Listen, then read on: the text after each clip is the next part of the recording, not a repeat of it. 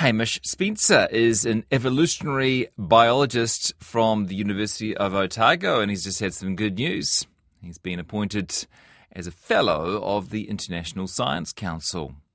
That appointment recognises an outstanding contribution to the promotion of science as a global public good. It is, in fact, the highest honour awarded by the Council. In fact, there are just 100 scientists worldwide receiving that honour. That's incredible. And Hamish has been recognised for the 30 plus years he's spent at Otago's Department of Zoology, where he's largely been involved with the communication and articulation of scientific information to the public. He joins me now. Hello. Kia ora, Jesse. And congratulations. Thank you. Distinguished Thank you. Professor Hamish Spencer, I should say. Uh, how did you get this news?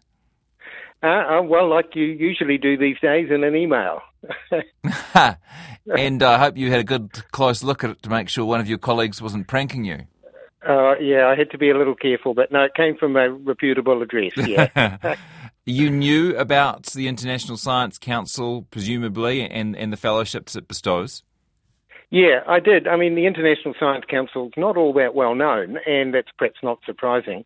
Um, it's a body that uh, to, the, the, only members it has are, are, other organisations, so like the Royal Society of New Zealand Te Aparangi, uh, the Royal Society of London, and then it also has members that are groups of, of um, academics in particular subject areas, like, like the International Union for Pure and Applied Chemistry and the International Union of Biological Sciences. So it's a fairly obscure organisation, but it has an important role. Yes, and it's very highly regarded. It's a big deal, right? Oh, it is a big deal. Yeah, yeah. I'm I'm really honoured and and thrilled um, and, it, and that you know means that I have a significant responsibility to actually do something more. Yeah, we'll yeah. talk in a moment about what it involves, but what does it mean to you actually to um to receive this?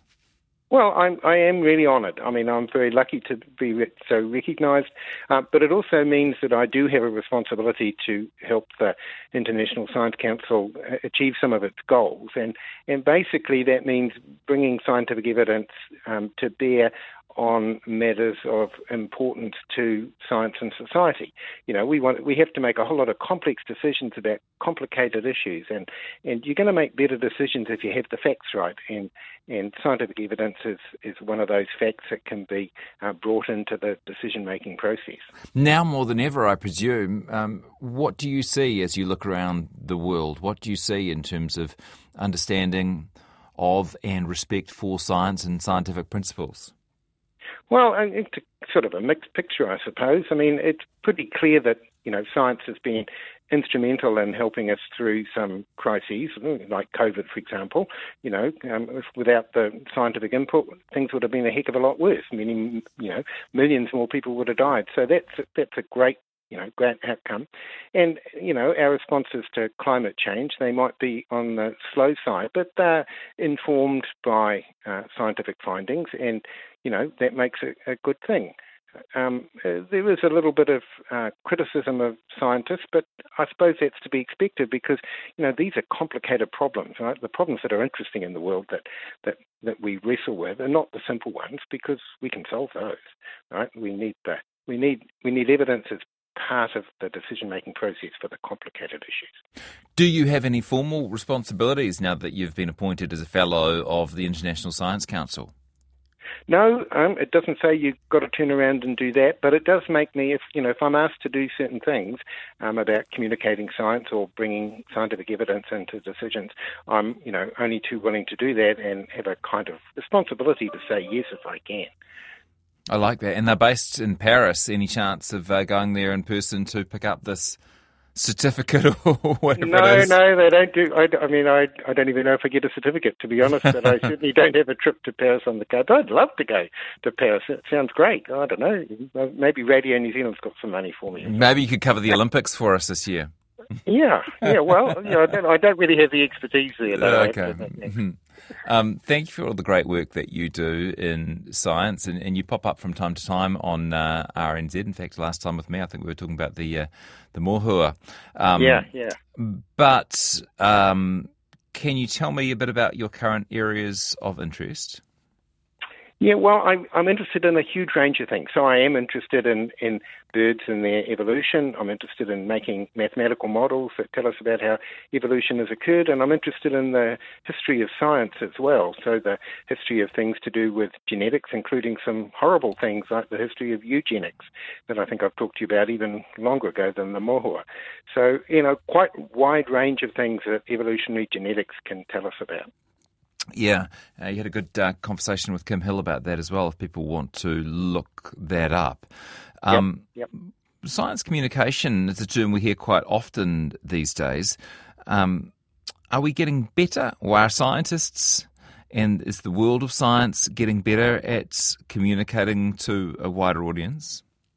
I, I think undoubtedly it is. I mean, many scientists recognise that you know they they're paid by the public to do their job, and the public wants to know what they're doing. And you know, many scientists are actually pretty good communicators. I mean, there's some not so good, but many of them are really good communicators and are enthusiastic about what they're doing. And, you know, that enthusiasm's infectious. They're doing cool stuff. They're finding out exciting and sometimes unexpected things. And I, I think many, many more scientists right across the spectrum, physicists, biologists, um, medics, uh, you know, anybody who's a scientist recognises the importance of being able to communicate their results. Can it be taught, do you think? Yeah, I think it can. Um, I mean, I'm a, I, you know, take myself as an example. You know, I'm a better communicator than I was when I started my career. I, you know, worked out some things that that work. You know, the ability to tell a story is really important. Um, I think there's lots of things that can be taught, and um, different places do exactly that. And you don't mind if sometimes you're called uh, on to be on the radio about something which isn't of grave importance, which is just quite fun. I, I know in yeah. uh, in December yeah. you um, you managed to not just spot but also photograph a bird that was half male, half female. Yeah, yeah, that was pretty cool.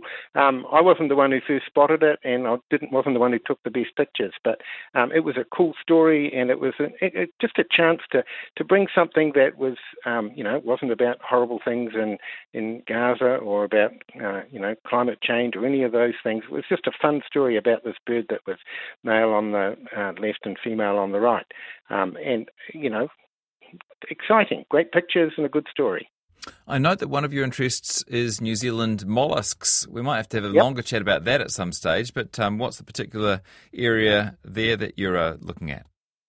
Well, again, it's uh, the evolution of, of different mollusks, and in particular, what it can tell us about how that diversity came about and how closely are our mollusks related to those in Australia or, for that matter, uh, South America, because Great Southern Ocean has this incredible current that goes around Antarctica, strongest oceanic current in the world, and it, it influences our um, animals and plants to an enormous degree. So I'm interested in questions like like that. So where did our um, mollusks and other plants and animals, um, where did they come from? And uh, in an evolutionary sense, not where did they come from last week. yeah, actually, I, I, know sort of breaking news critter of the week for us this week is the Powelliphanta superba. Oh, they're cool. Yeah. They're really cool. Yeah, they're beautiful, beautiful organisms, and, and, and on a world scale, they're just incredible, right? They, I mean, they're they're really big, but the shells are beautiful, and and you know the fact that they eat earthworms and can eat several at once is amazing. The giant. Hope, who who are you talking to about that? that uh, Nicola Toki, Nicola Toki, our oh, regular yeah. uh, Nicola. correspondent. Yeah, she's yeah, great. Yeah, she's great. She? Hey, yeah. well, um, well done. We're really glad to have some time to celebrate this with you, and we look forward to having you back on the show and uh, enjoy this well-deserved accolade. Thanks, Jesse. Talk to you later. Bye. That is distinguished Professor Hamish Spencer.